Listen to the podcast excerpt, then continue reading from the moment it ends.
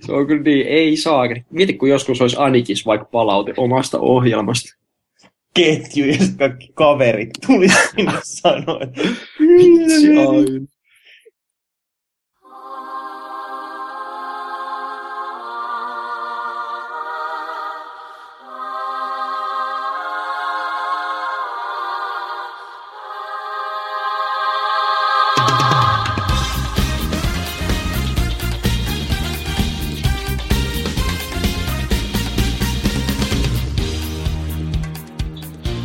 Hyvää päivää ja tervetuloa Otakun viran 15 jakson pariin. Tänään on keskiviikko 18. syyskuuta 2013. Minä olen Petteri Uusitalo ja kanssani täällä ovat Matias Tukiainen ja Valtteri Strömsholm. moi. Moi taas. Mulla on ensimmäistä kertaa elämässäni konirutto, tai ainakin olo tuntuu kauhean flunssaselta. Todennäköisesti mä siis kuulostan tänään vielä keskimääräistä mutisevammalta, joten pahoittelen syvästi. Itse puolestani voin oikein hyvin. Niin. Kiitos minäkin. Ja tää ruttohan johtuu siis Draakonista, joka oli viime viikon loppuna. Tampere-talo. On se kiva mesta. Etenkin näin syksyllä, kun tulee pimeetä ja isojen lasiseinien näpi näkyy sitä pimeitä puistoa ja revontulet vaan puuttuu. Syksyssä on se hyvä, että on niinku kuitenkin sen verran lämmin, että ihmiset viihtyy siellä ulkonakin, mutta sit ei ole kuitenkaan liian kuuma siellä sisällä. Joo, ekana päivänä säähän suosi siinä, mutta toisena päivänä oli sitten vähän sateisempaa. Sen suhteen kyllä kävi aika monen tuurikin toisaalta, koska musta tuntuu, että nyt kun mä taas tänään lähden ulos, niin siellä on joku miinus kahdeksan astetta ja sataa jäävuoria, että se kyllä viime viikonloppu oli hirveän kesäinen vielä siihen. Niin, osu hyvään väliin. Melkein ilman takkia jo tarkeni. Jep, jep. On se kyllä kiva tää syys. Mä muistan silloin aikoinaan, kun oltiin TTYllä joka vuosi ja loskaa oli ja lunta ja sitten sieltä meni se yksi bussi puolen tunnin välein keskustaan ja sitten kun koni loppui, niin se tunkeutui täyteen ihmisiä niin, että se kaikki ikkunat meni ihan huuruun ja Siinä oli oma tunnelmansa, joo, mut, mut Oliko se niinku helmikuu vai milloin se oli aina ennen vanhaa aikoina muinaisina? Joo, ää, helmikuu. Oliko se helmikuu? Alkuvuosi ainakin, katsotaanpas. Mitenköhän me päästäis vanhan Dragonin sivuille. Aina piti järkyttyä ovella, kun liput olikin kaksi euroa, eikä pääskään sisään vaan kävelemällä. Voi niitä aikoja. 2006 oli lokakuussa. Silloin oli kyllä aivan yhtä loskasta muistaakseni. Silloin meitsi ei ollut vielä edes keksitty. Meillä samat. Mä olin kyllä Dragonissa heti, kun mä olin aloittanut katsoa piirrettyä 2008 marraskuussa, niin sitten sit 2009, oliko se nyt sitten helmikuu, niin 2005 oli kans lokakuussa. Mut sittenhän se siirtyi. Hetkinen, katsotaanpas. Uh, Dragon 1 oli lokakuussa 2005, Dragon 2 oli lokakuussa 2006, Dragon 3 oli Silloin se oli helmikuussa 2008. Sitten hypättiin yksi vuosi välistä ja siirryttiin loppuvuodesta alkuvuoteen sen turvin. niinkö se nyt sitten oli? Joo, ja Dragon 4 oli taas helmikuussa 2009. Ja sitten Dragon 5 2010 siirtyi ensimmäistä kertaa Tampere-talolle. Ja silloinhan se oli vielä heinäkuussa. Niin, se oli se Animekonin korvike silloin, eikö ollut? Joo, koska Animekoni ei ollut, koska Fincon oli Jyväskylässä ja Jyväskyläläiset ei halunnut enää järjestää yhtään Animekonia. Joten sitä ei sinä vuonna sitten ollut. Kyllä toi syyskuu sille passaa huomattavasti heinäkuuta paremmin, koska kyllähän siellä kuuma nyt tulee silloin kesähelteillä. Joo. Aika tos- ideaali. Niin, kyllähän se kesä, kesäkonin paikka on aika monasti täytetty, niin se on hyvä, että on tälleen vielä syksylläkin sitten jotain. Ja sen jälkeen ei sitten olekaan, kun paljon paljon synkkiä kuukausia Desukon Frostbiteen asti. Ja yksi Jukikoni siinä välissä. Joo, siellä Jukikon oli myymässä lippuja ja teepaitoja ja hienon kangasjulisteenkin olivat väsänneet näin nopeasti. vaikka koni keksittiin about niin kuin kuukausi sitten ja se pitäisi pitää jo tammikuussa. No toki älyttömän kiireellähän se on. 18-19 ensimmäistä Espoon kulttuurikeskuksella Tapiolassa. Monesti on käverryt siitä rakennuksesta ohi, mutta en ole koskaan käynyt sisällä. Nyt tuleekin hyvä syy sitten aastella sinne. Mä muistan tota, alun perin harkittiin muistaakseni yhdeksi Desukonin pitopaikaksi. Olikohan se nyt 2008, mutta sitten se kaatui vähän siihen, että siellä oli vähän liian vähän eri huoneita ja pääsali olisi pikkusen liian pieni ollut meidän suurille suunnitelmille, mutta tota, no, on se toki kiva saada jotain kasaan, koska mä muistan yhden kodin, joka meinattiin järjestää parin kuukauden varoitusajalla ja eihän se ihan onnistunut, vaan piti siirtää ensi vuodelle. Espoo on kyllä ihan kiva paikka toisaalta. Mä en tiedä, että mitenkä tonne Tapiolaan sit oikein pääsee muuta kuin, että ensin menee jonnekin ihan muualle ja bussilla sit sinne, mutta no, silleen se varmaan sitten menee. Mm, no toisaalta niinhän se vähän aina menee joka konissa, että ensin junalla keskustaan ja sitten sieltä julkisilla eteenpäin.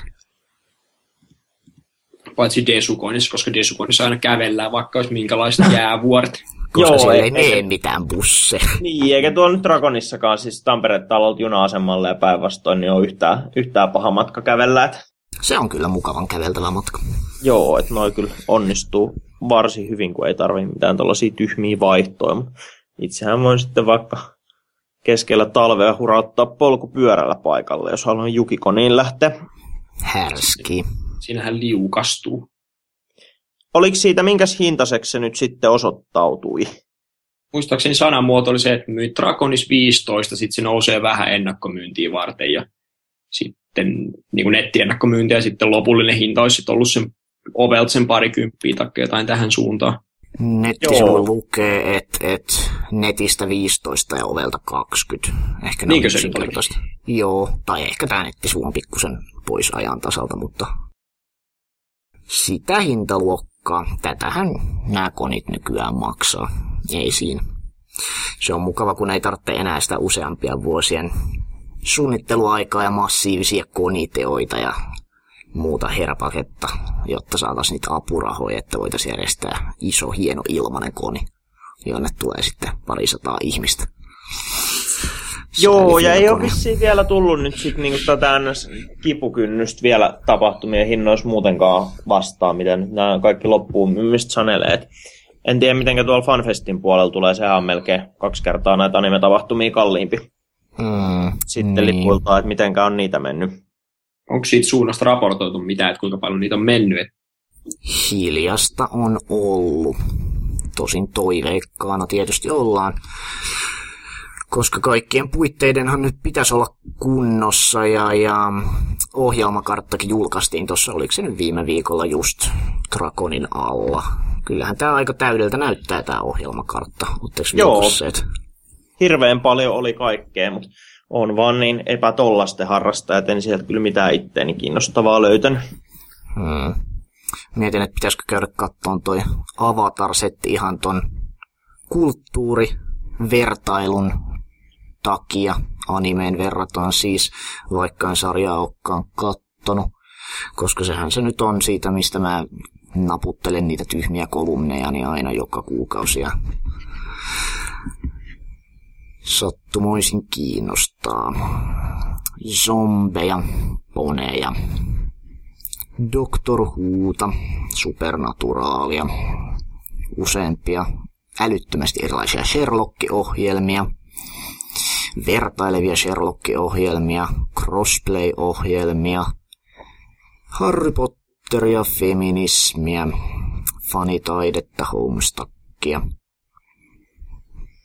Tulee kyllä varmaan tarpeeseen. Mä tuossa just jotain olin lukevina, niin että Dragonissa oli järjestetty Sherlock-miitti, joka oli sillä oli varattu tila, mihin mahtuu vain 120 ihmistä, eikä tämä ollut riittänyt millään. Mm. niin, joo, kysyntää ilmeisesti tuollekin suunnalle ihan hirveästi on. Eli hyvä homma. Oliko se vähän joku sama juttu vissi ollut tuon tohtori Ketämiitin kanssa kanssa? eli Doctor Who, koska te ette selvästikään tunnistanut tätä virallista nimitystä, mitä Suomessa kuuluu käyttää. Sekin pleebit. Toi Dr. Professor's Thesis of Evil on tehty mun koulussa, tai entisessä koulussa, tai en mä ole valmistunut, mutta mut kuitenkin semmoinen motion komikki, tai miksi sitä sanokaan. Opin näytetyö muistaakseni kuitenkin. Ihan siisti.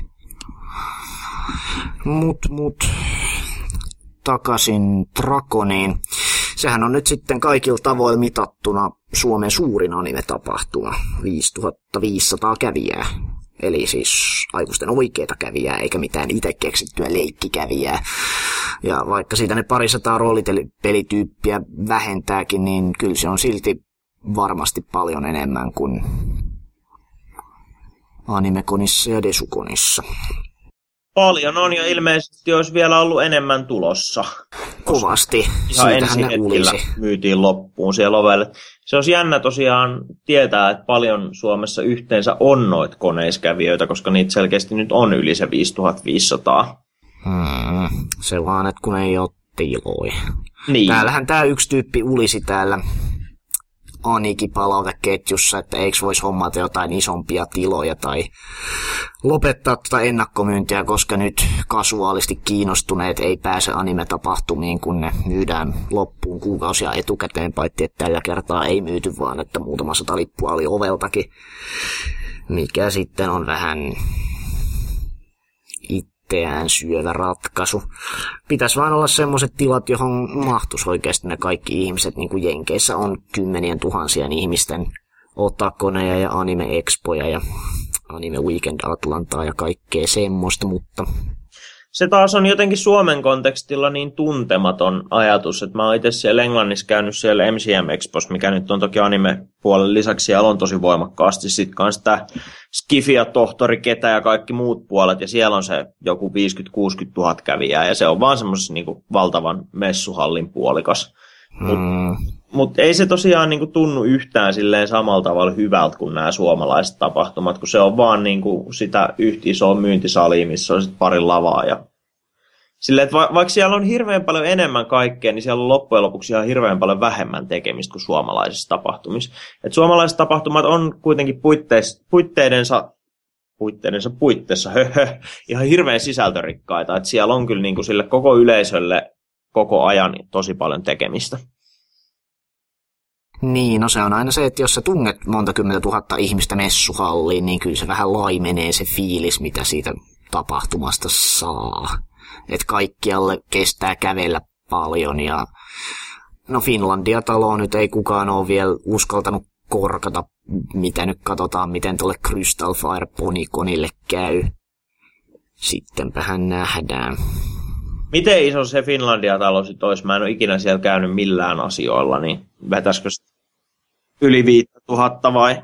Kyllä se vetäisi, se on älyttömän iso. Siis kyllä sinne niin kuin menisi, olikohan se jotain 10 000 vai okay, muistanko joo. mä väärin. Saatan olla väärässäkin tossa, mutta on se iso. Ja se ei kuitenkaan ole mikään semmoinen messukeskus, että tässä on yksi iso halli. Hoitakaapa sinne sitten pöytiä ja sermejä ja niin. Joo, koska kyllähän semmoinen voisi olla sitten taas omalla tavallaan aika siisti semmoinen 80 000 kävijän tapahtuma, kun tuolla Dragonis nyt kuitenkin sitten, en tiedä johtuko se siitä 2000 ylimääräisestä kävijästä vai mistä, mutta siellä tuntuu nyt sitten olevan paljon enemmän sitä sellaista niin kuin konifiilistä meininkiä kuin nyt Desukonis, mitä mä silloin valittelin, että mikä on kun Henga ja Ernut vaan istuu pitkin käytäviä, eikä kukaan käy ohjelmissa eikä kukaan pukuile. Niin tota, tota, tota, tuolla Dragonis nyt sitten taas joka toinen vastaan tuli ja oli Jäger.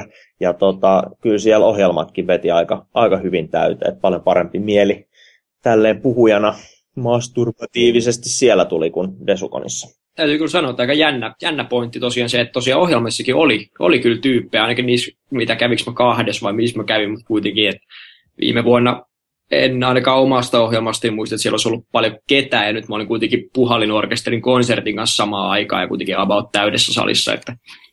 Niin, vaikka se oli siellä kellarissa vielä piilossa. Niin, oli jopa multa piilossa, että mä olin neljä minuuttia ennen ohjelma alkoi sille, että hetkinen, missä tämä on tämä tämmöinen kello. on, joo. Mäkään en muista siellä käyneeni sillä about ikinä ennen tätä. Nyt siellä oli tosi paljon animeohjelmaa, ja tota, kyllä se kooltaa ehkä ihan sopiva siihen olikin. No Valterillehan oli tietenkin alun perin varattuna toi tota, tota, tota, piensali tuhatpäisinen yleisöineen. Se ei ole kyllä yhtään pieni se sali. Aikataulumuutoksia. Tota, no siis kertoo esimerkiksi se, että sunnuntai-aamun ohjelmat yleensä ei ole mitään hittejä, vaan se on Desokonis aina, että sunnuntai-aamuna tota, Villen lempeää ääntä tulee kuuntelee yleensä 20-30 ihmistä, niin tuolla oli tota, sali sitten taas niin täynnä, että, että, että ei meinannut istumaan mahtuu, mutta toisaalta aiheena oli Shingeki no Kyojin, mikä saattaa osakseen selittää tätä suosioa, mutta siinä oli tosi paljon siinä sunnuntai-aamusegmentillä vissiin muutakin animeohjelmaa ja varmaan kaikki oli ihan suosittuja, niin huhhuh, hyvä yleisö, hyvä harrastajat. Kyllä se 2000 ihmisen ero näkee, näkyy 3000 ja 5000 ihmisen välillä, että kun siellä kuitenkin oli se hyvä sää ja ihmiset mahtu hengaamaan, tai siis ne, jotka joita ei ohjelmat kiinnostanut, niin mahtuu hengaamaan siellä Sorsepuistossa ja siellähän oli kaikkea bofferointia ja photoshoottia ja piirileikkiä ja kaikkea semmoista koko lauantain, niin sisätilat sitten jäi niille, joita kiinnosti tapahtuman sisältö. Joo, plus se, että sitten tuolla oli nyt tuota pääsali hyödynnetty mun mielestä ihan hirmu hyvin, että siellä oli tosi paljon ohjelmaa, mikä oikeasti kiinnosti ihmisiä, eikä ollut silleen, että AMV pyörii siellä tyhjälle salille. Ja sitten sekin, kun siellä on ne, tota, mitä sinne nyt mahtuu, 1200 ihmistä, niin kun ne on siellä talon sisällä pääsalissa, niin se näkyy myös siellä käytävillä väliydessä. Et nyt ei ollut sitä sellaista samanlaista ahtautta kuin mitä mä muistan esimerkiksi viime vuonna kironneeni. Paitsi aina kun joku jonottaa jonnekin. Aina kun joku jonottaa jonnekin, niin se kyllä jo tukki, tukki aika tehokkaasti. Hmm. Niin, paikkaliput tosiaan oli jätetty kokeilu mielessä pois, joten meno oli sitten niin kuin vuonna 2006 Helsingin Finkon animekonissa, jossa jonot tukki koko porraskäytävän ja kaikki ne kapeet käytävät, koska se Tampere-talo on sen putken muotoinen. Ja sitten kun ne ihmiset pysähtyy siihen putkeen, niin mitään ei oikein tule liikutettua ja ei varmaan kauhean hauskaa ollut jonottaa ihmisillä siinä rytmipelipisteen kohdalla. Mä seisoin siinä jonossa hetken ja siltä yksi tyyppi tuli jopa kysymään, että anteeksi kun mä en ole näissä koneissa aikaisemmin käynyt, niin onko tämä nyt ihan normaalia, että seistään täällä jonossa, mihin tämä jono vie apua, mitä mun pitää tehdä. Ja sitten mä olin sillä että ei tämä kyllä kauhean normaalia ole. Olisi Joo. hauska tietää, että moniko oli jonossa, vaan sen takia, että siinä oli jono. Nyt on jotain siistiä tiedos. se, se voi kyllä osaksi olla vähän jo sellaista, sellaista hei, tuolla on varmaan joku hopsumies taas, tai ei enää muuten nyt tässä varmaan seisoisi.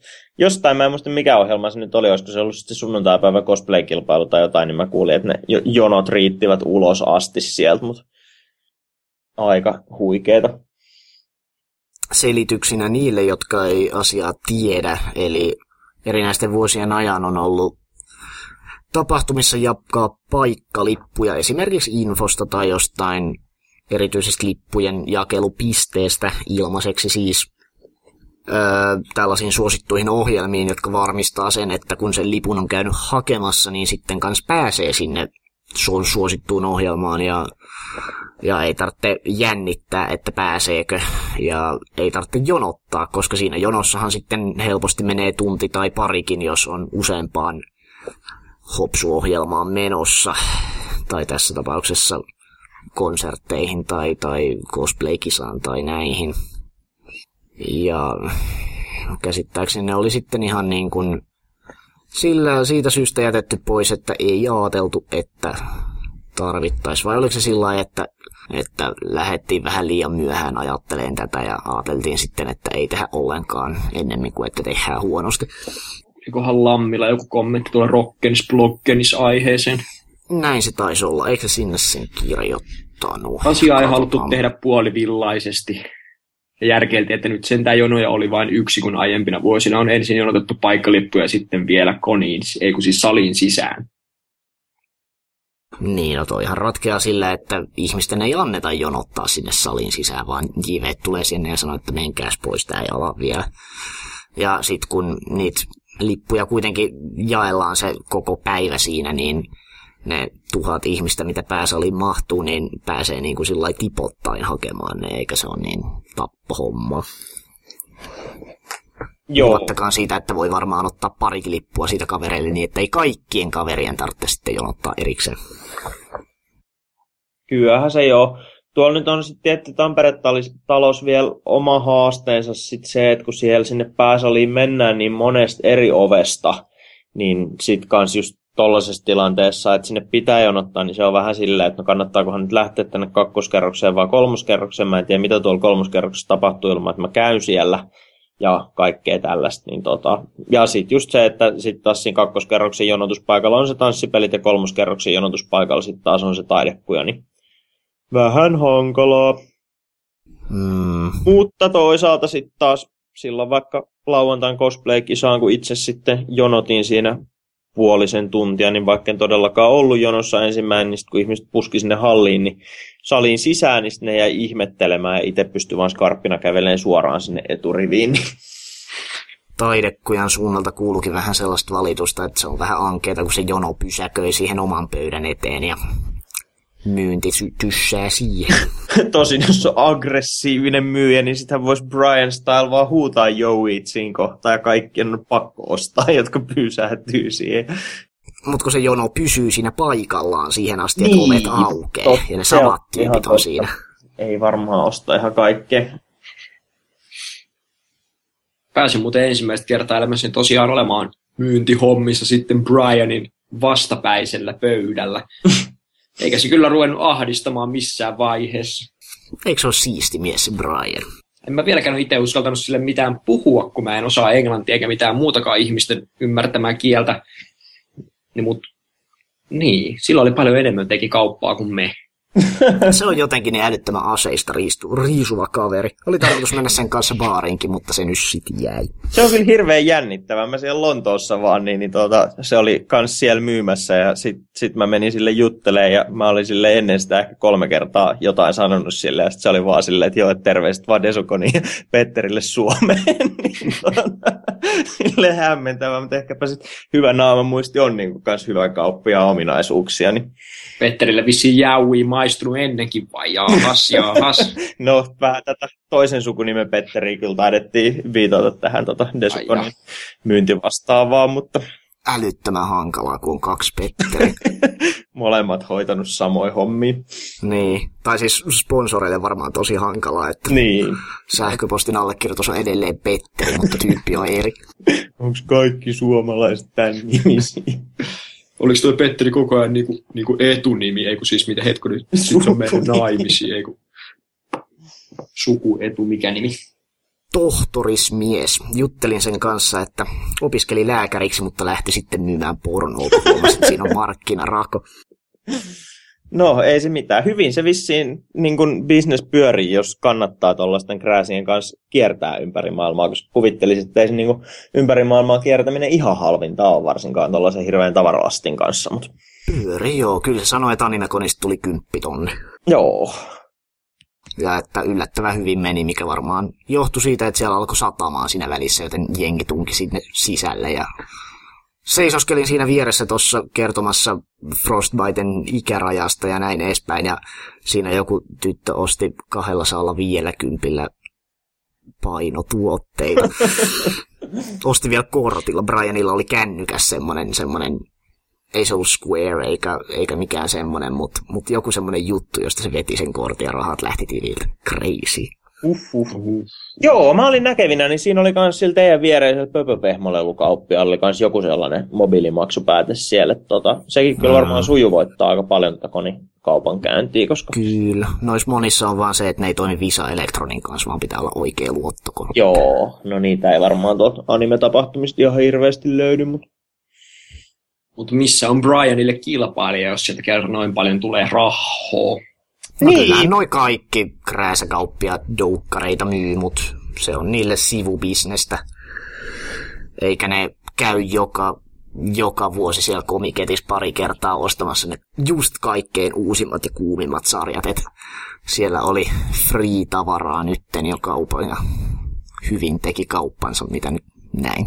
Joo, varmasti kyllä vaikuttaa toi niinku trendeis pinnalla pysyminen kanssa tietenkin tuohon bisneksen sujuvuuteen. Että jos on sille kolme vuotta vanhat jutut, lakistaarit vieläkin kaupan, niin voi se olla, että niillä nyt ei sitä ihan kovinta tiliä sitten Melkein ostin Sono Hanabira Erogen, mutta tota, sitten kun aloin puhua, että, että, että englanniksi olisi kiva, ja sitten se sanoi, että no siihen saa patchin ladattua, ja sitten mä olin sillä että no, no, samalla voisi ladata sieltä netistä jotain muutakin. Joo, ja siis eropelejähän oikeasti harrastetaan sille, ladataan vaan ne kuvat, eikö Se on kyllä se alimman tason pelaajan malli oikeasti. Se on Hanabirakin on semmoinen, että vaikka sä et lukisi sitä, niin kun se on kliksuttelee kahdessa tunnissa läpi, niin ei se nyt ihan hirveä urakka pitäisi olla kellekään. Mm, 45 euroa parista tunnista. Mutta kun ne on semmosia, semmosia... No on ihan kivoja. Onkohan mä niistä joku kuusi pelannut tai jotain. Ne on kaikki ihan samanlaisia, mutta kuitenkin. Mm, mitä nyt paritus vähän vaihtuu, vaihtuu aina. Tai siis se gimmick siinä parituksessa, että pieni tsundere-tyttö ja, ja oppilaskunnan puheenjohtaja, joka onkin suljettujen ovien takana kauhean perversia. Aina ne periaatteessa tosi, tosi pinnallisiahan ne on ne hahmot ja suhteet siinä, mutta ei se nyt oikeastaan haittaa, kun tuollaista alkaa kliksuttaa. Että sit jos se menisi sellaiseksi keittiössä seisoskeluksi, niin ehkä siinä vaan iskisi autismi. Että jos puolestoista tunnissa on mukavan pikku lesbiaani romanssin siihen, niin se on mun mielestä aika onnistunut teos. Mut mut. Uh, salivänkärit ja salitekniikka. Modulla etenkin oli tai siis Valtterilla oli, sullahan oli se ongelma, että, että etukäteen oli pyydetty se adapteri. Joo, mä voin siteerata itseäni tästä, kun olen puhunut ohjelmavastaavan kanssa ennalta. Seuraavat sanat. Varatkaa ehdottomasti myös adapteri, millä saan MacBookin kiinni systeemeihin. Ja tätä adapteria odotettiin 14 minuuttia ennen ohjelman niin kuin alkamista, tai siis että se myöhä, ohjelma myöhästyi 14 minuuttia tämän adapterin puutteen takia. Ja en... juttuhan oli se, että se oli paikalla, mutta se ei ollut niin kuin oikeassa huoneessa. Paikalla, mutta ei oikealla paikalla. Niin olikohan se sitten jäänyt sitten, kun me vaihdettiin tosiaan Uutin kanssa niitä ohjelmasaleja, niin olikohan ne nyt sitten tekniikalla jäänyt päivittämättä nämä tiedot, että se oli sitten ehkä se Mäkki adapteri olikin siellä pienessä salissa, missä mun piti pitää taikka jotain, mutta ei se silti hirveän hyvää meidinkiä ole. Hmm, ei siellä kauheasti vissiin ollut niitä ihmisiä huolehtimassa siitä, että salitekniikka on kunnossa, koska tai no, oliko se nyt joka sanoi, että nimenomaan siellä alakerrassa näissä sonaateissa oli vähän puutetta tuosta työvoimasta madulla loppuakku kahdesta mikistä yhden luennon aikana. Joo, enkä mä tosiaan saanut siihen audio-ongelmaan niin missään vaiheessa ratkaisua. Siinä kävi kolme eri tyyppiä kyllä katsoo, että mistä mist koneeseen saisi lisää volyymiä, mutta sitten yksikään niistä ei osannut oikein sille yhtään mitään tehdä. Ja tota, tota, tota, sitten mä jouduin ensin itse selvittää, että no niin, että pitää nyt tämä johto irrottaa ja laittaa tämä ja tästä kytkimestä painaa tollasta nappia, niin saa edes jotain ääntä ulos ja tuota, tuota, sitten onneksi olin ovella ja tajusin, että VLCllä, kun mä kikkailen mun videoklipit auki, niin mä saan niiden volyymit yli 100 prosenttia, jotta mä sain mun 80-luvun robottipiirretyt sitten kuulostaa kova äänisiltä.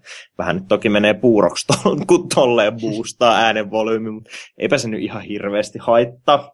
Kuuluu asiaan melkein 80-lukulaisten piirrettyjä äärellä. Tulee, tulee autenttista fiilistä, mutta joo, on se, siis jotenkin se on hirveän kiusallista just ohjelman pitäjänä lähteä tolleen, niin kuin, että okei, että tässä nyt ei asiat toimi, eikä täällä ole ketään, joka laittaisi ne toimimaan, että kokeillaan nyt itse mitä käy, ja varsinkin kun mulla oli se mua edeltänytkään, ei niin kuin meinannut lopettaa millään ajoissa, niin mutta no, kyllä mä onneksi sain sit asiat tota, itse hoidettua just minuutille ja sitten taas mun jälkeinen luento siellä oli muutenkin peruttu, että jos olisi halunnut, niin sen olisi venit, voinut venyttää vaikka monta tuntia. Mutta Kiitos kun et. Juu, se ei ole ehkä kenellekään optimaalista. Se oli aika pitkä luento muutenkin se sun, sun luento, vaikka se hirveän hyvä mun mielestä olikin kyllä nyt se rinki. Joo, rinki. Joo, no, no siis su- sulla tässä puolessa tosi ei ollut hirveän hyvä luento. Et kivasti sä esiin, mutta puhu jostain muusta ensi kerran. En puhu samat voisin pitää. Mä taas olin sitä mieltä, että Walterin luennossa oli tällä kertaa paljon enemmän ytyä kuin Madu. Niinkö? Sä et ole nähnyt mun muita luentoja oikeastaan koskaan, niin se voi olla, että sä et ole huomannut, että mä pidän aina saman luennon. mm, no ehkä ja näin, ja toivottavasti ne muuten poistaa ne alkusähläykset sitten niistä videoista ennen kuin ne menee jakoon. Tuleeko jotain videoita? siinähän oli se... Kamerat siellä oli ainakin pyörimässä, joo. Mm.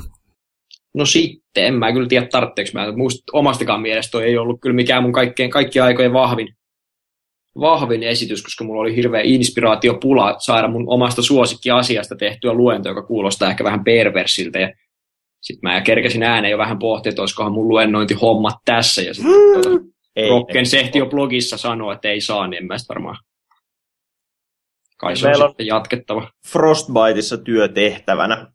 Niin taitaa olla parikin työtä. Kyllä, ei noita tällaisia yhdessä tehtäviä töitä kyllä lasketa. Shaft on kyllä ihan jännä aihe sinällään. Tai siis se toimii ainakin tällainen luentomuodossa, kun siinä voi näyttää niitä videopätkiä gifui paljon paremmin kuin esimerkiksi paperisessa lehdessä, jossa näin ei voi tehdä. Joo, ja mä siinä kyllä siis Valterin luennoimisessa tykkään ihan hirveän paljon siitä, että sä jaksat kaivaa noita konkreettisia esimerkkejä noihin, kun mulla itsellä se on aina vaan silleen, että katsotaan nyt Googlesta se eka kuva, mikä miellyttää silmiin, mutta niin ei liity siihen aiheeseen oikeasti millään tapaa. Koska ei mulla tosiaan kärsivällisyys millään riittäisi, että mä käyttäisin puolitoista tuntia siihen, että mä etsisin tota, tota, tota, mikä tämä haamutyty-sarja nyt olikaan. Niin sitä Natsuno Arashi. joo, se Natsuno Arashista sitä yhtä 15 sekunnin kohtausta. Niin tota, puoli seitsemältä aamulla. no joo, se, se oli kyllä vähän tuota, no siis kun ne se jää häiritsee ihan sairaasti, jos on joku hyvä tommonen, että tää täytyy näyttää, sit, jos ei mukaan löytää sitä. Kyllähän se nyt sieltä löytyy. Ja ton luennon mä kasasin kyllä aika pitkälti muutenkin sillä, että mä pläräilin niitä jaksoja ja katselin, että ai täällä oli tämmöistä, niin mäpäs pistän tän ja sillä niin se toimii. Mutta tietysti sulla, kun sä puhut laajoista aiheista, niin se on vähän eri, eri tilanne ylipäätään. Mullakin pitäisi olla jo aika iso läjä gifuja kasattuna. Mun tulevaa Frosti-luentoa varten, jossa tosiaan aion puhua digianimaatiosta ja näin. Sitten pitää vielä varmistaa, että animoidut gifut oikeasti toimii tuossa kiinoutessa ja, ja kaikkea semmoista, mutta sitten handbrakeilla taas jotain videoita klipsutellaan ja Se on mukavaa puhua, siinä saa hyvinkin aikansa kulumaan. jos aloittaa tarpeeksi aikaisin. Joo, kaikille lapsukaisille tiedoksi, että aloittakaa tarpeeksi aikaisin. Tuntui kyllä niin hirveän hyvältä nyt Dragoninkin kanssa, kun oli niin kuin monta viikkoa etukäteen valmiiksi setit. Mulle muistuttaa mun viime vuotinen Dragon mieleen, kun mulla monta viikkoa etukäteen ei ollut setit valmiina. Ja sitten mä ajattelin, mulla oli kaamea ahdistus ja paniikki. Ja sitten mä ajattelin, että ei tässä nyt ainakaan niin sikioasennolla selvitä. Joten lähdin sitten kävelylle selventämään mieltäni ja kävelyn niin suuntautui tonne tota, Talin urheilupuistoon, missä nyt vaan eksyin kolossaan, niin se harhaili siellä varmaan puolitoista tuntia sitten onnistui vaan kasvattaa mun ahdistusta, niin, mutta saimme sitten loppujen lopuksi kuitenkin setit rutistettu ihan järkevään muotoon. Ja nyt On mä se. ajattelin tota Frostbitea varten vähän sellaista, että pitäisikö puhua semmoisesta jävästä kuin Osamu Tezuka. Huh, huh. Uh, pitääkö mun kääntää sulle se osa, mutta jos on Complete Collection ennen sitä. se Sä voisit 400 päättää, joo. Mä, mä, mietin vähän, kun toi on niinku sen verran laaja käsite, että pitäisikö mun sit vaan niinku, tuota, otsikoida tää vaikka, että maailman paras mangasarjakuva ja puhua tosta Hiino Torista, mikä kasvaa tuolla mun hyllys pikkuhiljaa. Että jos mä saisin vaikka siihen mennessä sen sitten kerättyä. Osaan neljä Tesuka- osaa vielä puuttuu. Tesuka on aika vaikea aihe, kun se jotenkin musta tuntuu, että se näyttäytyy niin eri tavalla niille, jotka on japanilaisia tai osaa japania, kuin taas niille, jotka lukee vain ne käännetyt muutamat setit, mitä niitä on olemassa. Että se on kyllä Ja sitä on niin hirveän paljon, niin en mä tiedä, uskaltaisiko sitä ihan sille kokonaisena aiheena edes lähteä lähestyyn. toisaalta aina, jos ei- jos ei tiedä- Jälkeinen. Jos ei tiedä, niin julistaa ihan sairaasti. No se on kyllä aina, aina, aina varma. varma. Pitää katsoa, niin miten tämä... Innolla tosiaan odotan, että pääset tuota Hinotoriin lukemaan, mutta puuttuu se ykkösosa vielä, koska sitä kaikkialla aina haukutaan maailman parhaaksi sarjakuvaksi. Lähetäänkö mä sen sulle lainaan täältä. Vaasan koulun kirjastosta?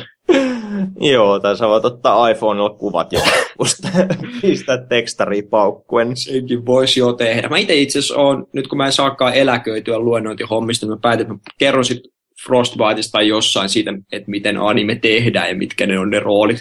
Että tämä nyt on tarpeeksi sama luento sitten kuin viime kesänä. Joo, sitähän mä tämän saisin henkilökohtaisesti sulta luennon pyytää, niin Se voi olla, joo, ihan koska se on ihan, mahdoton, toteutua.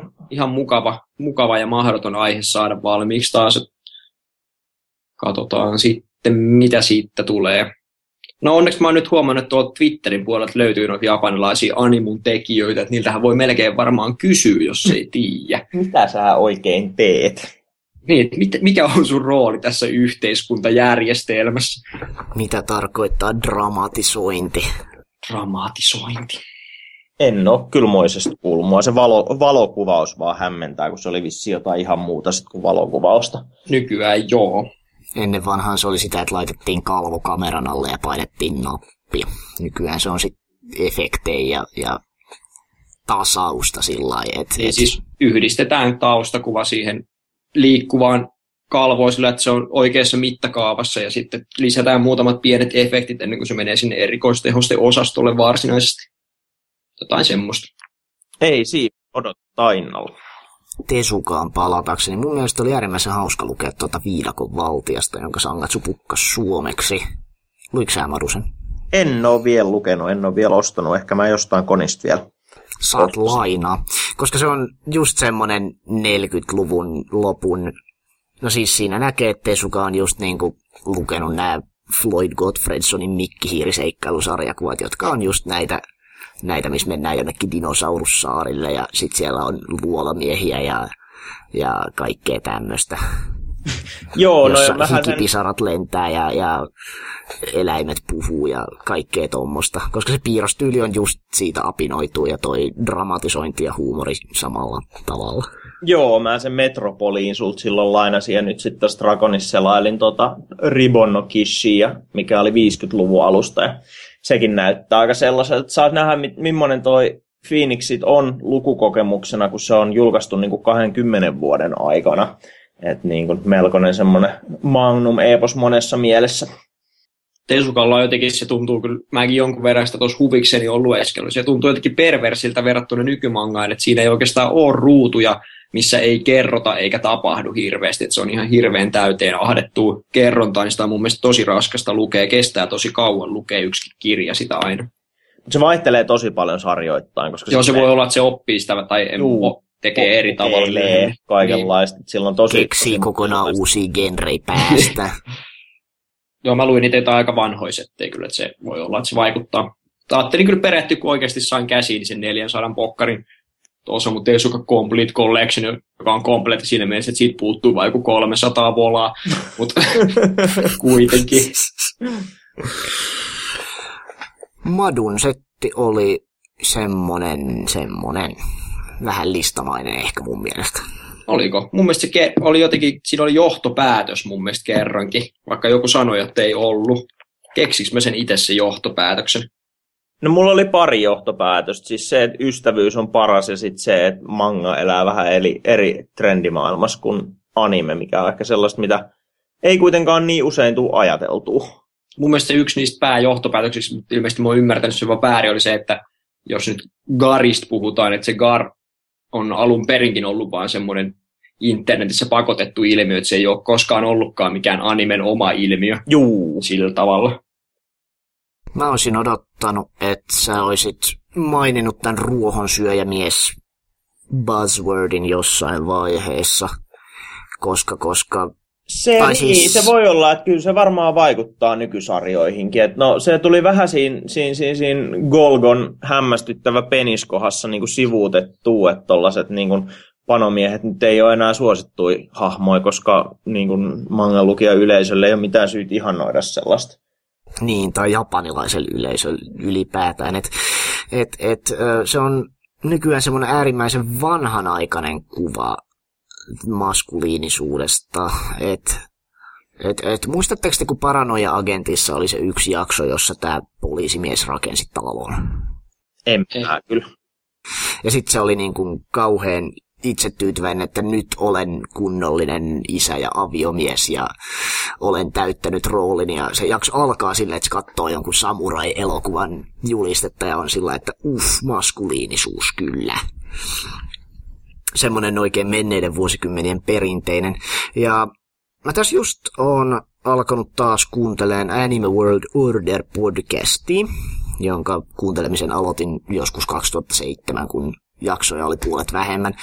Ja jaksossa 117 nämä puhuu tästä uudesta Yamato sarjasta 2199, jossa tota, öö, yksi niistä muutoksista, mikä on tehty, on se, että päähenkilö ei enää olekaan semmoinen menneiden vuosikymmenien hot blood päähenkilö, joka huutaa ja, ja menee ja tekee ja kostaa ja puolustaa ystäviään ja näin edespäin, vaan se on sellainen cold blood-tyylinen no, ruohonsyöjämies-ilmiö, niin siinä mainittiin, että, että Japanissa kauheasti puhutaan siitä, miten miehet on muuttuneet nyhverömmiksi viime vuosikymmeninä, eikä kiinnosta enää tämmöiset mitkään ura- ja elätyshommat niin kauheasti kuin aikoinaan, ja ne nyt sito sen sitten tähän. Toisaalta Japani nyt muutenkin on semmoinen maa, että siellä nyt keksitään oma buzzwordi aina jokaiselle sosiaaliselle poikkeavuudelle, mikä eteen tulee ja sit media ottaa sen ja alkaa huutamaan siitä ja sit länsimaisille bagagajineille tulee siitä sellainen fiilis, että tämä on nyt jotenkin isompi juttu kuin se oikeasti on.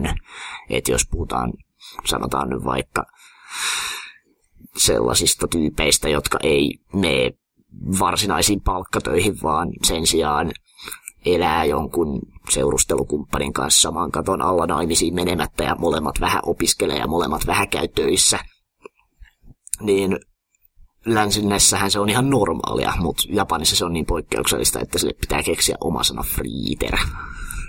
Se on vähän jännä. Mä mietin, mietin sitä, että eikö se sitten vaan niin kuin länsimaisille näyttäydy vai eikö sitten niin kuin Japanissa ole sitten ihan hirveästi tällaista niin kuin yhteiskunnan tilasta huolissaan olevaa saarnaavaa sarjaa, kun tuosta tota, Usagi Dropista mulle jäi aika semmoinen fiilis, että, että se niin kuin hirveästi yritti, yritti sanoa sitä, että nyt ollaan huolissaan tästä Japanin sukupuuttoon kuolemista. Lapset on ihan jees, tehkää niitä.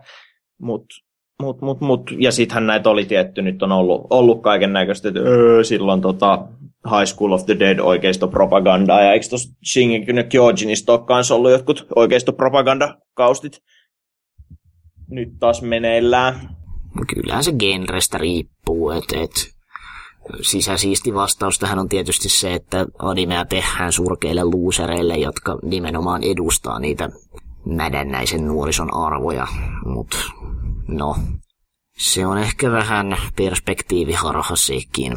Ja sekin tietysti, että jos tämmöinen sarja, jossa oikeasti olisi tällaista, niin se olisi todennäköisesti tosi japanilainen sarja, jota ketään ei kiinnostaisi kääntää niin, meille länsimaisille. Se ei tällainen aukeisi, aukeisi yhtään, mm. mutta ei ole semmoista niin jatkuvaa, jatkuvaa saarnauksen taustasanomaa missään, tai sitten sitä ei vaan huomaa. Onhan näitä joitain, niin kuin joku Mudasumonaki Kaikaku, jossa se jatkoosa sarja alkaa sillä, että, että irvaillaan sille, että Japani on demilitarisoitu ja, ja piraatit ilkkuu sille, että japanilaiset ei saa ampua niitä, vaikka ne tekis mitä, koska hähähä ja kauhean semmoinen oikeisto propagandafiilis ja sitten päähenkilö onkin niin kova jätkä, että se räjäyttää ne kaikki piraatit ilman. Ja voihan se toki olla sitten, että kaikki nämä gargantiat ja vastaavatkin on sitten pakattu täyteen jotain sanomaa, mikä vaan ei sitten länkkäreille yhtään. Mistä hmm. sen tietää? Joo, olihan tässä Dragonis nyt vähän, vähän keskimääräistä enemmän naputtamisen aihetta, mutta toisaalta se ehkä johtuu enimmäkseen siitä, että viimeiset pari vuotta nyt on totuttu siihen, miten älyttömän hyvä tapahtuma siitä on tullut. Joo, kyllä se tuntuu noissa koneissa vähän muutenkin just olemaan, olemaan että kun veden pitää olla just oikein lämpöstä, niin tota, tota, tota, ja no, kyllähän se auttaa tapahtumia varmasti kehittymään, sit kun siitä pienim, pienimmästäkin nipotetaan, niin opitaan sitten tekemään ne parhaat ratkaisut, että jatkossa kaikille sitten on mahdollisimman kivaa, niin jos sen mm. verran saisi vielä pikkusen naputtaa kuitenkin, jos puhutaan Suomen isoimmasta anime-tapahtumasta, joka on aika hyvä hintainen, että siellä varmaan niin rahavirtaakin on jonkun verran, niin tota, ihan sellainen vaan, että jos olisi kuitenkin joku japanilainen kunnia vieras. Mm. Se ei varmaan ole rahasta ollut kiinni kuitenkaan. Niin, se on jännä, kun ei se tosiaan tunnu niin, niin ihan hirveästi tuossa hinnassa sit loppujen lopuksi näkyvän, että onko niitä, koska muistaakseni Dragon ei kyllä yhtään kalliimpi silloin ollut kuin siellä oli hopsumies kunnia vieraana. Tasapainotteluahan se aina mm. on. Mutta niin, en mä tiedä, ei mun mielestä sen japanilaisen kunniavieraan tarvi välttämättä ihan niinku itseisarvo olla. Et välillä mun mielestä tuolla Desukonissa, en tiedä onko tämä nyt sitten vaan ihan mun omaa mielipidettä, mutta siellä on ollut vähän sellaista niinku jämäkunniavierasta, otettiin nyt tällainen, tällainen sitten, jotta on. Musta tuntuu, että Desukonissa on enemmän silleen, että otetaan tällainen, niin saadaan kontaktit tähän hienoon tyyppiin, ja niin. sitä hienoa tyyppiä ei koskaan tuukkaan, mutta No. Mahdollisesti joo, mutta et ei niinku sellainen, että jos on niinku taas, taas joku seiju, mikä on tehnyt jotain rooleja, niin eipä siinä kukaan hirveästi kostu, että enemmän käyttää ne rahat sitten johonkin fiksumpaa. Et silloin tietty, jos on jotain siistiä, niin kuin Dragonilla oli Hopsun mies, niin kyllä se nyt vaikuttaa sitten siihen tapahtumaprofiiliin tietenkin ihan valtavan paljon. Niin, että jos nyt vertaa siihen, kun viime vuonna oli se animaattori, hahmosuunnittelija Keke, joka ei vissi ihan hirveästi kiinnostanut jengiä, vai kiinnostikohan, niin se on nyt vähän vaikea sitten, että pitäisikö niitä olla, että onko siellä sitten ollut se tilanne, että jos saatu ketään järkevää, vaan niin on päätetty olla ottamatta ketään vai muistatteko te kun oli semmoinen? En mä edes muistanut, että semmoinen oli, että kertoo, kertoo ehkä jotain. Muistan, mutta en muista nimeä. Sepä se ongelma vähän on ehkä. Jos siinä oli niin, noiden jonotuslippujenkin kanssa silleen, että ei nyt lähdetä tekemään puolivillaisesti, niin jätetään tekemättä kokonaan, niin kenties sitten kunniavieraankin kanssa ollaan ajateltu samaa. Onko se vähän tylsäistä aina pensaista huudella, että joo, anime kekejä oli varmaan niin 5000 tuosta 5500 ja silti roolipeli kekeille oli useampikin kunnia vieras, mutta... Säälitään niitä nyt vähän, kun ei niillä niitä kävijöitä ole, niin onpahan sentään kunniavieraita. Eikö ne nyt ollut saamassa jonkun oman tapahtuman no, roolipelikeket taas vai oliko se fantasia-keket, skifi-keket, ketkä se nyt oli saamassa? Ei, kyllä siitä tehdään ihan niin kuin vissiin semmoinen spin-off roolipelitapahtuma. Eli käytännössä Drakonkin vissiin siirtyy kahden tapahtuman malliin, mikä kuulostaa ihan hyvältä ratkaisulta tietysti.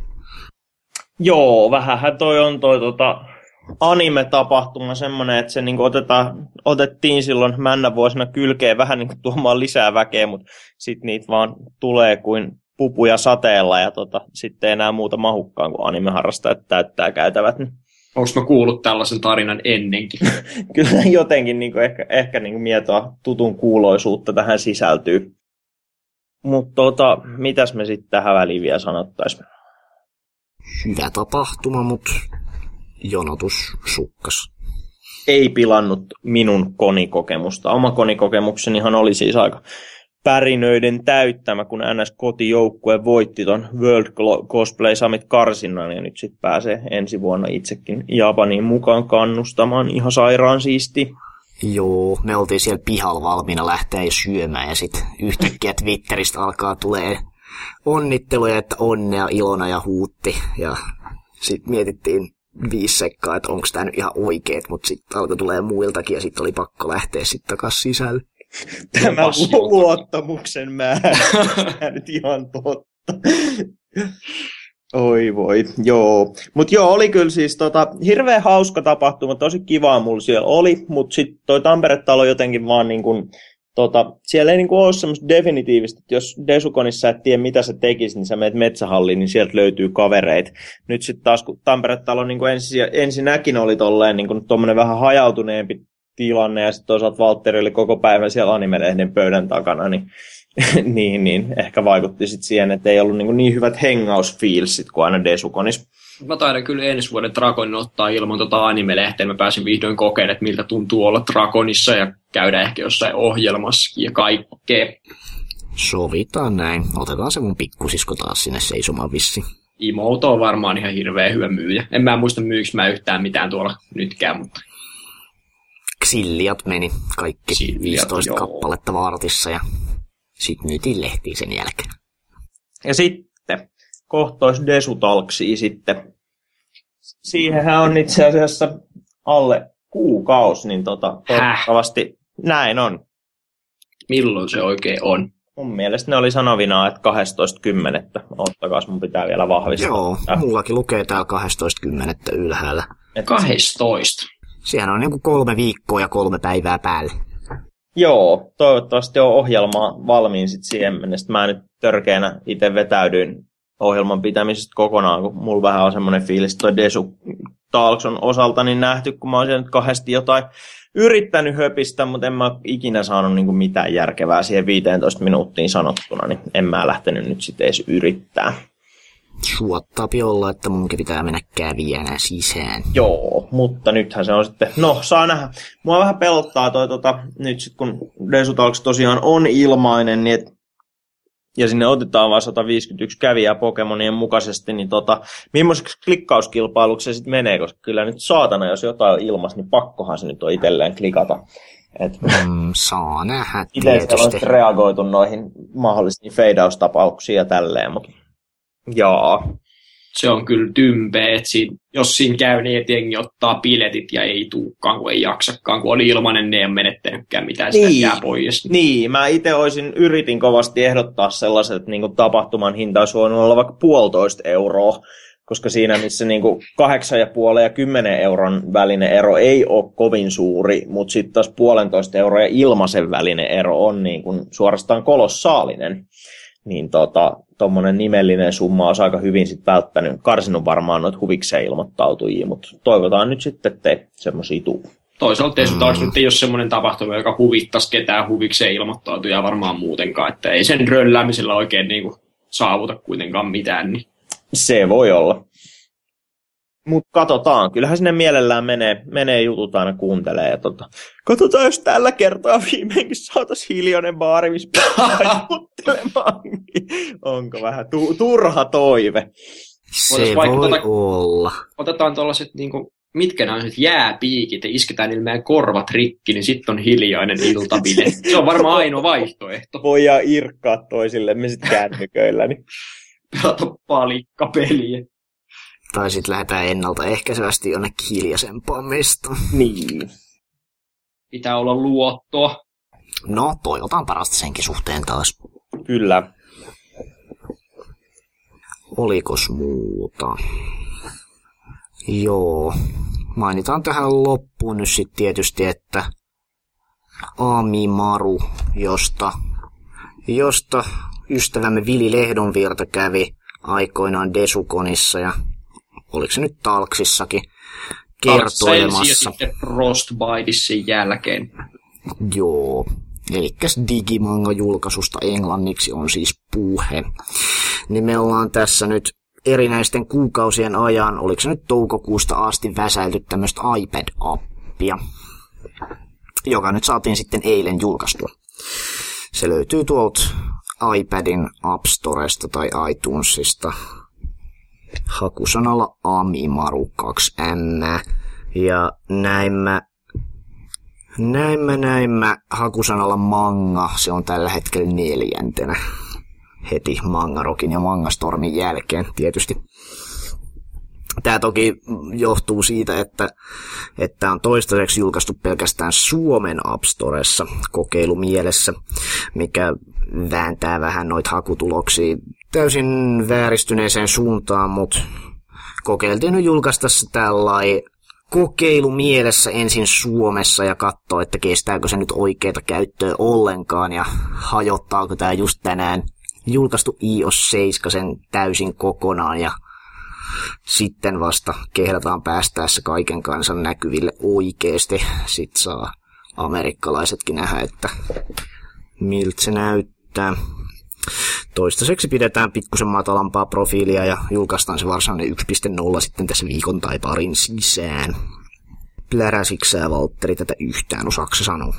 No on tässä nyt pikkusen kerki, kerennyt pläräilen tässä samalla, kun sä heitit tuota sun mainospiikkiä, että tota, no mä en uskalla koskea mihinkään maksullisiin, ettei multa mene rahat, mutta tota, hirveän mukavan olonenhan täältä on selvästi suunniteltu vähän niin kuin ton mangarokin pohjalle, niin kuin sä oot vissiin tainnut tunnustaakin joskus, että onhan tätä niin kuin... Joo, mua ahistaa aivan älyttömästi noissa kaikissa muissa kaupallisissa manga-lukusysteemeissä, että että se niiden varsinainen riideri on hirveän kanke, että zoomaaminen on hankalaa ja jos puhutaan niin kuin tietokoneella tehtävästä lukemisesta, niin ne haluaa välttämättä tunkea siihen kaksi kaksi sivua vierekkäin niin, että kumpaakaan ei näy oikein kunnolla ja sitten siinä on tosi joku kankeet zoomaustyökalu ja näin edespäin. Mutta sitten kuitenkin näitä piraattimanga-appeja on käyttänyt tässä muutaman vuoden ajan, niin vähän niin kuin tietää, että miten sen mangan lukemisen pitäisi tässä kontekstissa oikeasti toimii. Joten toivottavasti sillä saralla ainakin ollaan kilpailua parempi. Ja tietysti tässä on se kulma, että me ollaan tällä hetkellä ainoa maailmanlaajuinen, tai no sitten kun saadaan tämä tästä maailmanlaajuisesti julkaistua, maailmanlaajuinen iPad-appi lailliseen mangan lukemiseen, kun J-manga nyt kaatu ennen kuin sai oman iPad-appinsa julkaistua, mikä epäilemättä olisi niille ollut aivan massiivisen hyvä homma, mutta sitten ei. Visillä on oma Shonen Jump alfansa ja Kodanshalla on oma appinsa, mutta no okei, ne ei vissiin enää päivitä sitä, vaan ovat pelkästään e-kirjoina alkaneet julkaista Amazoniin ja muualle. Mut, mut ne on sitten Visin suhteen ainakin Pohjois-Amerikka rajoittuneita. Tai ei se enää ole täysin Pohjois-Amerikka rajoittunut. Siitähän oli just kohtuullisen vasta se uutinen, että ne laajensi tiettyihin spesifeihin maihin, joihin Suomi ei kuulu. Mut, mut, Mikäs tuossa nyt tulee olemaan se digitaalisen hinnoittelu, kun tuossa oli just juttu siitä, että oli joku, oliko se nyt tämä Vinland Saga sitten, mikä hardcoverin takia maksaa paperijulkaisuna premiumia ja sitten tota, digijulkaisuna pakko olla saman hintainen, joten siinä sä maksat kovista kansista ekstraa, mitä sä et edes saa. Joo, se siinä Kodanshan digistrategiassa mua hiertää kaikkein eniten, että ne on jättäneet ihan Amazonille sen hinnoittelun ja Amazon haluaa pitää mahdollisimman tasasta hintaa ja sitten saa vaan valita, että ottaako fyysisen vai digitaalisen Kindleensä. Joo, mun mielestä toi ei niinku mitenkään, mitenkään, mitenkään niin kuin käy päinsä, että kyllähän sen digitaalisen ehdottomasti pitäisi olla halvempi, koska halvempihan se on tehdä kanssa. Niin. Joo, no me pyritään pakottaa kustantajille sitä, että olisi semmoista kolmea neljää euroa per pokkari. Joo, tietysti halvempaa, jos ostaa koko pokkarin kerralla. Tässä versiossa nyt ei ole vielä pokkarin ostamista, vaan pelkästään yksittäisen chapterien ostamista, mutta se on tässä loppuvuoden työlistalla kyllä, niin kuin on moni muukin asia. Niin kuin esimerkiksi kaikki tämmöiset tähditykset ja My integraatiot ja kaverisuhteiden solmimiset ja kaverien palkkivertailut ja kaikki tämmöiset olennaiset kivat fiituret, mitä kukaan muu kaupallinen digimanga julkaisija ei tietenkään käytä. Katso, Valtteri on ostanut enemmän kuin sinä, et hän halua jäädä huonommaksi, osta itsekin lisää. Mm. Mutta tota, vaikka nyt ette kehtaiskaan tässä ostaa vielä mitään. Tämä toimii siis tosiaan tämmöisellä pistesysteemillä, mikä epäilemättä herättää joissain ihmisissä vähän, vähän nihkeyttä, että miksei voi niinku tehdä vaan sillä komiksologin tapaan, että, että ostellaan suoraan sitä niin kuin in-app purchasella sitä, sitä sisältöä, mutta siinä on se ongelma, että pienin mahdollinen in-app purchase on yksi dollari, eli mitä se nyt on, 79 eurosenttiä vai 89 ja voit varmaan kuvitella, että sellaisen hinnan maksaminen yhdestä chapterista ei olisi kauhean hauskaa. En maksaisi. Joo, joten meillä nyt on tämmöinen idis, että myydään tämmöisiä pisteitä ja pisteitä sitten käytetään chapterien ostamiseen. Ja tällä hetkellä tuhat pistet maksaa 359 euroissa ja yritetään tasata nämä chapterien hinnat sillä lailla, että yksi pokkari maksaisi aina sen tuhat pistettä eli justkin sen 359. Yritetään tietysti pakottaa kustantajia ymmärtämään se, että digimangan kuuluisi olla halpaa, koska muuten sitä ei kukaan osta. Ähm, tarkoitus olisi itse asiassa lähteä käymään tuossa kuukauden päästä tuolla Japanissa Kaigai Manga Festan yhteydessä, joka on tämä komitia tapahtuman ulkomaan sarjakuva Herpake. Tapaamassa vähän kustantajia ja näyttelemässä tätä niille ja kertomassa, että kuinka me ollaan tulevaisuus ja meidän kelkkaan kannattaa hypätä. Se olisi kyllä ihan kiva, jos hyppäisivät, koska se, että jos tässä saadaan vielä hintaa painettua alas, ja jos tänne tulee vielä oikeasti jotain sarjojakin, niin tämä olisi hirveän kiva käyttää, mutta... Mm, kyllä mä tiedän, että se siinä just varmasti tulee aiheuttaa niitä yhden, yhden tähän arvosteluja, että kun ollaan tuolla Storessa Mangarokin seassa ja Mangarokissa on kaikki maailman skanlaatiot ja meillä ei kauheasti vielä ole, niin, niin sitä on vastaan on paha kilpailla. Mutta sitten jos saadaan, saadaan No ensinnä tietysti semmoisia sarjoja, mistä joku on kuullut, ja sitten oikeasti semmoisia sarjoja, mitkä saa ihmiset niin kuin sisäänheittotuotteen tapaan nimenomaan alkamaan käyttäjiksi.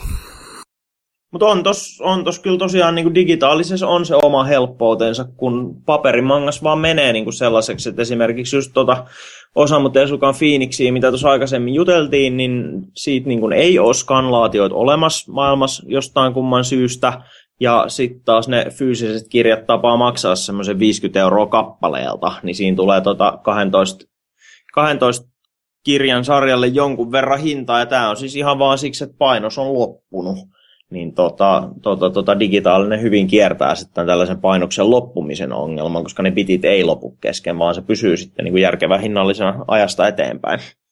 Nimenomaan. Ja todennäköisesti kiinnostuneet kuluttajat ei koskaan lopu kesken. Et niin. Mitä nyt tätä Amazon-puolen digijulkaisusysteemiä on seurannut, niin siinä missä normikirjat menee sillä että ensin myydään paljon ja sitten tulee se long tail, kun se jatkuu hitaasti niin kuin minimaalisena vuonona.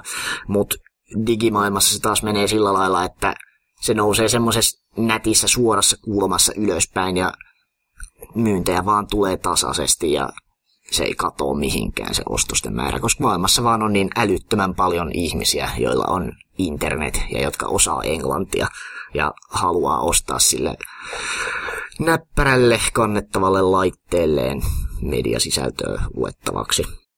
Minkälaista muuten tota, tuolla Kindlellä on lukea mangaa, kun mä koulussa jotain Kindleä räpläsin ja se oli ihan hirveet, kun siinä se koko sivu aina vilkkui silleen mustana, kun sitä sivua vaihto.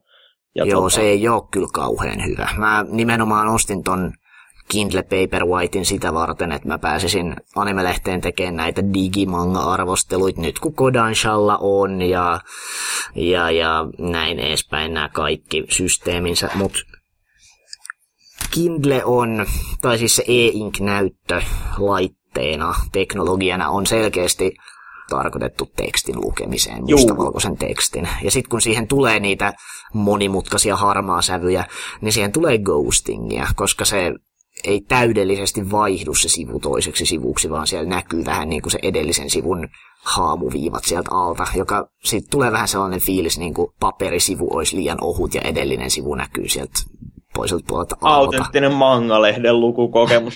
Joo, Eikö ei... siinä ollut kans siinä Kindleissä ollut myös ongelma, että sivun vaihtaminen oikeasti kestää sen sekunnin verran, joka taas on niin mangan lukemisessa tosi autistisen tuntusta, kun sivuja vaihdellaan niin kans tosi nopeasti. Mm, no mä latasin ton noin Kodanshan samplerit, missä on Vinland Saga ja Genshikeni ja, ja kaikkea muuta kivaa ja kokeilin niitä lukea tuolla mun Kindellä, mutta tota, ei se mitenkään niin kuin optimoitu sille ole. Et ennemmin lataa sen Kindle-appin iPadille ja vaihtelee niitä sivuja sitten siinä, koska se näyttö vaan on niin paljon parempi niin kuin sarjakuvan lukemista ajatelleen. Mutta just sen takia Comixology on iso nimi sarjakuvapuolella iPadilla. Ja me sitten pyritään vähän niin kuin olemaan sitten mangan komiksologi, koska semmoista nyt ei ole, kun J-manga meni kuolemaan ja kaikkea.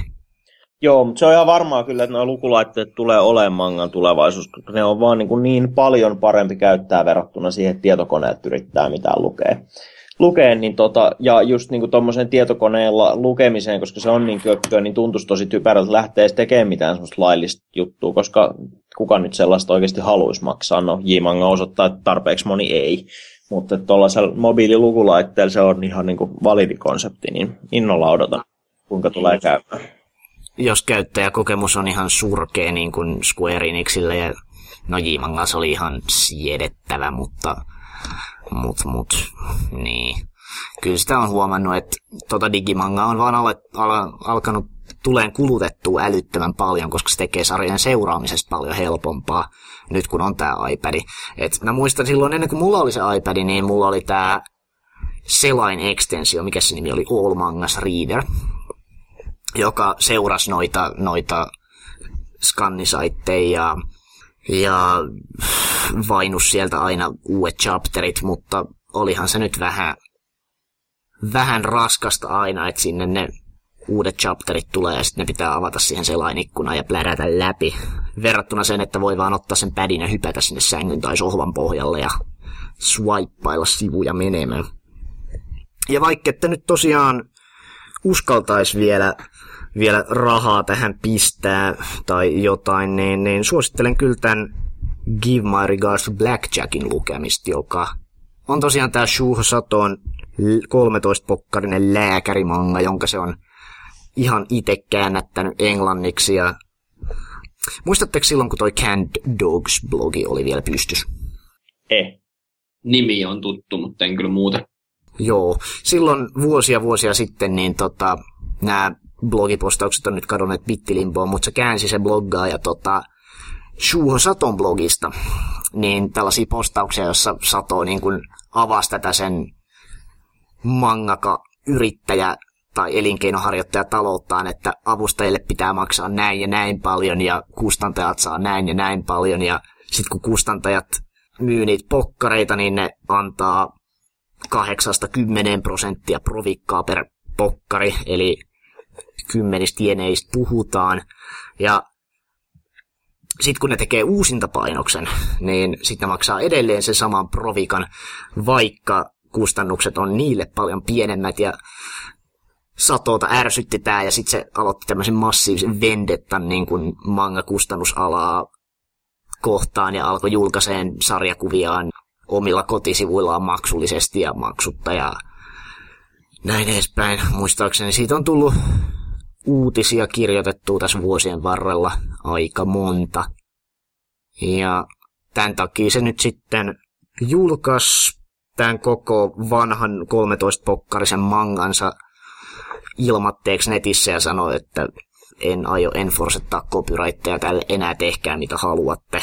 Ja me sitten oltiin tietysti yhteydessä ja kysyttiin, että saaks julkaista ja Tämä on ollut äärimmäisen hyvä noin niin kuin testauskäyttöön etenkin, koska täällä on paljon tämmöisiä kahden sivun ruutuja, aukeaman kokoisia ruutuja, että pääsee testaamaan, että miten tämä reader niiden kanssa käyttäytyy ja, ja, ja miten pokkarinäkymä ja chapterinäkymä toimii.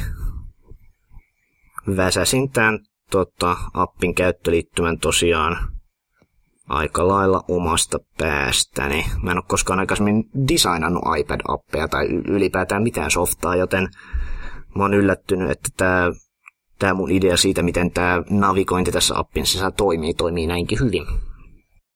Se on kyllä aika kiva. Joo, mutta tota, tästä sen nyt pystyy, sanoisin, että kaikkein helpoiten lukemaan. Joo. Chapteri kerrallaan. Pitää kokeilla, koska mä sen aloitin tuossa joskus tuolta laittomalta puolelta, mutta siellä sitä ei ollut kokonaan jostain syystä julkaistuna, vaikka käännös siinä vaiheessa on ollut täysin, täysin il- ilmoilla, mutta niin... Ne varmaan vaan lopetti ne skannaajat, ja koska LOL ei mennyt jakseta kääntää, koska tekijä käännätti. Mutta ne Manga Foxin tyypit sitten ei ole jaksaneet etsiä sitä mangaa mistään muualta kuin skannaajien saiteilta, joten niillä on tämä virallinen käännös jäänyt kokonaan tutkanalta. Samasta syystähän noi J-mangan julkaisut ei koskaan minnekään skannisaiteille päätynyt, koska noi skannisaitit vaan keskittyy kokonaan laittomien skannien varastamiseen. Joo, harmi. Mä luin, se oli varmaan Veli Holopaisen blogissa, missä hehkutettiin tätä Jiro Taniguchin Kodokunu Gourmeeta, missä ihan tavallinen jäbä käy ihan tavallisissa ravintoloissa syömässä ihan tavallista ruokaa ja fiilistelee sitä ja se kuulosti ihan sairaan siistiltä, mutta ei sitä sitten ollut tietenkään missään enää luettavissa, kun J-mangaa ei ollut olemassa. Niin Fug. Se on kyllä ankea, miten toi sisältö katoaa. Yrittäkää saada Amimaruun, niin mä luen sen sitten sieltä. Joo, kyllähän tässä nyt on kovasti yritystä. Tietysti voin varmaan tässä suomeksi sen verran sanoa, että tietysti me ollaan niin kuin korppikotkina kiimangan haaskaa kiertelemässä, että, että olisiko näillä kustantajilla nyt valmiiksi käännettyä sisältöä, jota kukaan ei enää tarttis, mutta niin kuin voitte kuvitella, niin nämä tekijänoikeuskysymykset näiden käännösten ja julkaisuoikeuksien suhteen on ihanan japanilaisen byrokraattisia, joten ja sekin, että kiinnostaako, kiinnostaako kustantajia lähteä panostamaan seuraavaan alustaan enää sitten, kun J. Manga niin, on yksi on kuollut. niin se voi olla, että mm. se on mm. sieltä päästä kanssa sit luottamus jonkun verran karissut. Se on ihan matkaa. totta. Kiitos. Se siinä just on toisaalta, että kun me ollaan ulkomainen firma, siinä missä J-Manga oli japanilainen firma, että meillä on sellainen hyvä peruste siinä, että kun me ollaan ulkomaalaisia, niin me ymmärretään, mitä ulkomaalaiset haluaa. Ja me osataan myös kirjoittaa aikuisten oikeita englantia, eikä ole pakko tunkea kolmea huutomerkkiä jokaisen lauseen perään. mut mut. Jännät paikat. Laitetaan tota App Store-linkki tonne linkkilistaan, joka löytyy siis osoitteesta otakunvirka.fi kautta 15. Sieltä saa ladata ja mielellään testata ja sitten jos on palautetta annettavana, niin otamma tietysti vastaan mielellään. Tähtiäkin saa antaa, ne on ihan kivoi. Joo, ensi kerralla puhutaan animesta, koska tuo edelliseen on kysytty, että aiotteko vielä joskus puhua animestakin täällä kommenteissa, niin ei puhuttu nyt hirveästi, niin ensi kerralla sitten. Ollaan taidettu luvata tämä kaksi viime kertaa. Mitäs menevät järjestämään tällaisia tapahtumia? Kerran kuussa. Tässä jos otetaan tarpeeksi kauan, niin me puhutaan Desutalksista seuraavassa kästissä.